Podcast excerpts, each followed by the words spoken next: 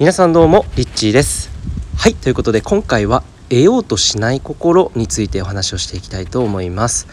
えー、皆さんいかがお過ごしでしょうか、えー、今日はねとっても天気がいいんですけれどもあの風通しのいいところで、えー、椅子に座ってこの音声を収録しています、えー、この得ようとしない心について先ほどあの芝生で、えー、ポカーンとね、え寝転がりながら太陽の光を浴びていたんですけれども結構あの朝起きた時とか僕太陽の光を浴びるっていうのが大好きで朝起きたらまず水を飲んでで朝ごはんは食べずにそのままね、えー、あのベランダの方に行ってでそこで寝っ転がりながら、えー、日差しを浴びる。もうこれがね本当にすごい幸せな時間というか最初の一日のスタートで、まあ、そこからこう瞑想したりとかしているんですけれども、え今日は、えー、ちょっとこう芝生でゴローンとしていて太陽の光を浴びていた時に得ようとしない心っていうのがすごく大切だなっていうのをふと感じたんですね。で、えー、例えばなんですけど、えー、まあ、えー、1週間ねどこか旅行へ行ったとしましょう。ね、例えば、えー、なんだろうなどこどこかね好きなところに出かけて、えー、1週間そこで何かをしていました。でじゃあ1週間が経ちましたっていう時に大体の人っていうのはこの1週間で何を得られたんだろうっ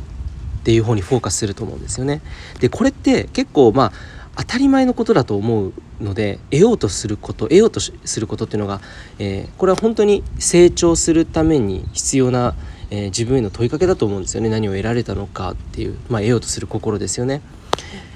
ですがこれって実はその得ようとしているっていうことっていうのは自分の中にないものを手にするないものを手にするこれどういうことかっていうと前提が自分の中にはないっていうところから始まっているんですよね。得ようとするのはそこに自分の中に、えー、ないからこそ得ようとするっていう言葉になると思うんですけれどもでここであ得ようとする心で生き続けるとこれはずっと何かを得る人生になってしまう何かを追いかけながら何か自分を満たしていくっていう、まあ、その前提でないというものが前提で人生を成長して人生の中で成長していくというふうになっていくのかなというのをちょっと気づいたんですよね。でこれって結構あると思うんですよ仕事をやっていて例えば2年間ね仕事を終えましたって言ったらじゃあその2年間の仕事でやってきたこの2年間で何を自分は得られたんだろうってあのついついそうしていくと意外とあまあこれも得られたあれも得られたけどあんまり得られなかったななんていうふうに思考してしまったりもすると思うんですよね。でそこであもっと足りないもっと新しいものを自分に入れていかなきゃって思って何か新しい職に就いたりとかっていう風にすると思うんですけど、まあ、これってなんかずっと永遠に終わらないんじゃないのかなっていうのをふとね、えー、感じました。でじゃあ何が本当に大事なんだろうなってあの最近すごく考えるようになったんですよ。なんかいろんな情報が今たくさんこう自由に手にできるような時代じゃないですか。でそうすると自分に必要じゃないものもなんか必要だと思ってついつい無意識に誰かの情報を、えー、取りながらね自分にこう溜め込んでいくというような、えー、そういうループになってしまいがちな時代だと思うんですけれどもでも本当に、まあ、前回の音声でもお伝えしたんですけどやっぱり本当に同じ例えばさっきのね旅行に1週間行ったその1週間っていうところを振り返った時に何を得たのだろうかっていうことよりもこの1週間の中でどんな豊かな時間が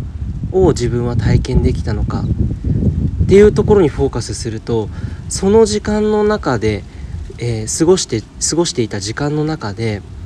あの本当にこうなんだろう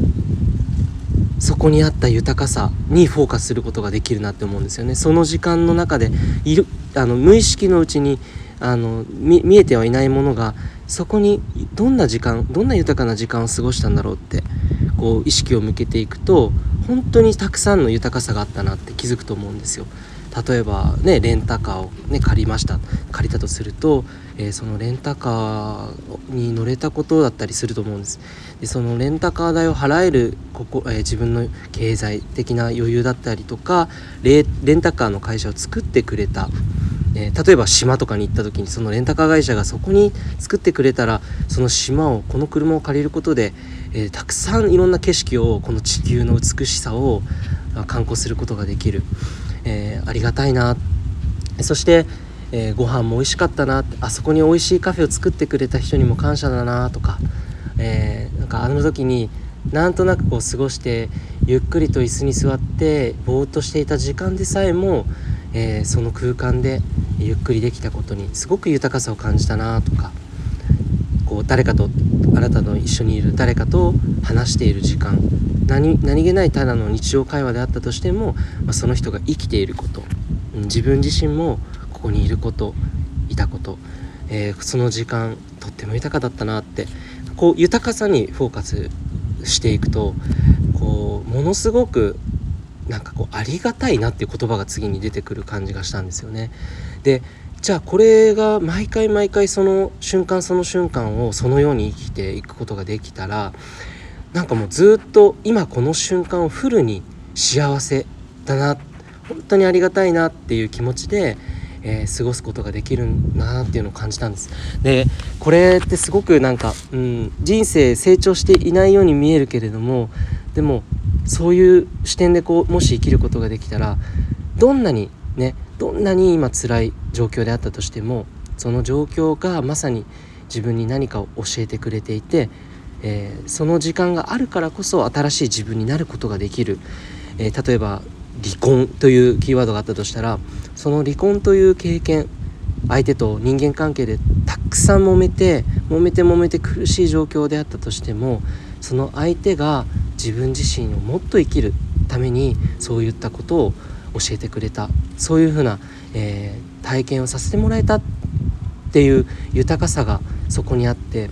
でその時間があったからこそこの地球上でその時間が、えー、その人と巡り合うことでさせてもらえたことによって自分自身が本当にもっと自分らしく生きる方に、えー、進むことができるというふうに、え、捉えることもできるんじゃないのかなって思うんですよね。えー、得ることっていうのはもちろんそのね自分がどんどん成長していくっていうのはとっても大切なことだと思いますし僕もたくさんのものを得るっていうことで、えー、いろんなことをですね経験値を積んでこ、えー、れたのでもうこれは本当に大切な考え方だと思うのでそれは同時に大事にしながら同時に、えー、豊かな、え豊かさどんな豊かさを自分は今この瞬間得ているんだろう、えそこにある景色をこう眺めてみたら意外と気づかないところにねたくさんの豊かなものっていうのが、えー、実は存在していてでそこにつながることによってこれから先の未来もたくさんの豊かさが大きなあの視点でね豊かな目でこの世界を見ていくことができるし自分の人生もこの先未来、えー、本当にどんなこともこんなに豊かな、ね、あの場所にいたらこんなに豊かな環境にこの星というところにいたらあの何でもできるじゃんというふうに思えてくる感じがしたんですよね。えー、まあ、今日はねそんな朝太陽を浴びながらそんな気づきを得ましたなんか本当にここ最近いろんなこう情報がたくさん出ていろんなものを自由に手にできるような時代だからこそ大事なことって何だろうって考えてたんですよね。た時にやっぱりこう自分の中にないものを埋めようとするっていうのはもう自分の中から手放した方がいいなって手放してで今すでにあるものそこにある豊かさにフォーカスし始めた瞬間からなんかとっても何でもできるような気がするし今日この瞬間から幸せな時間をクリエイトしていって、えー、この気持ちを大切に味わいながら自分と共に生きることができるなっていう風な気がしました、えー、皆さんはどう感じますか、えー、ふとした気づきのシェアでした。ということでいつも聞いてくださりありがとうございます。リッチーでした。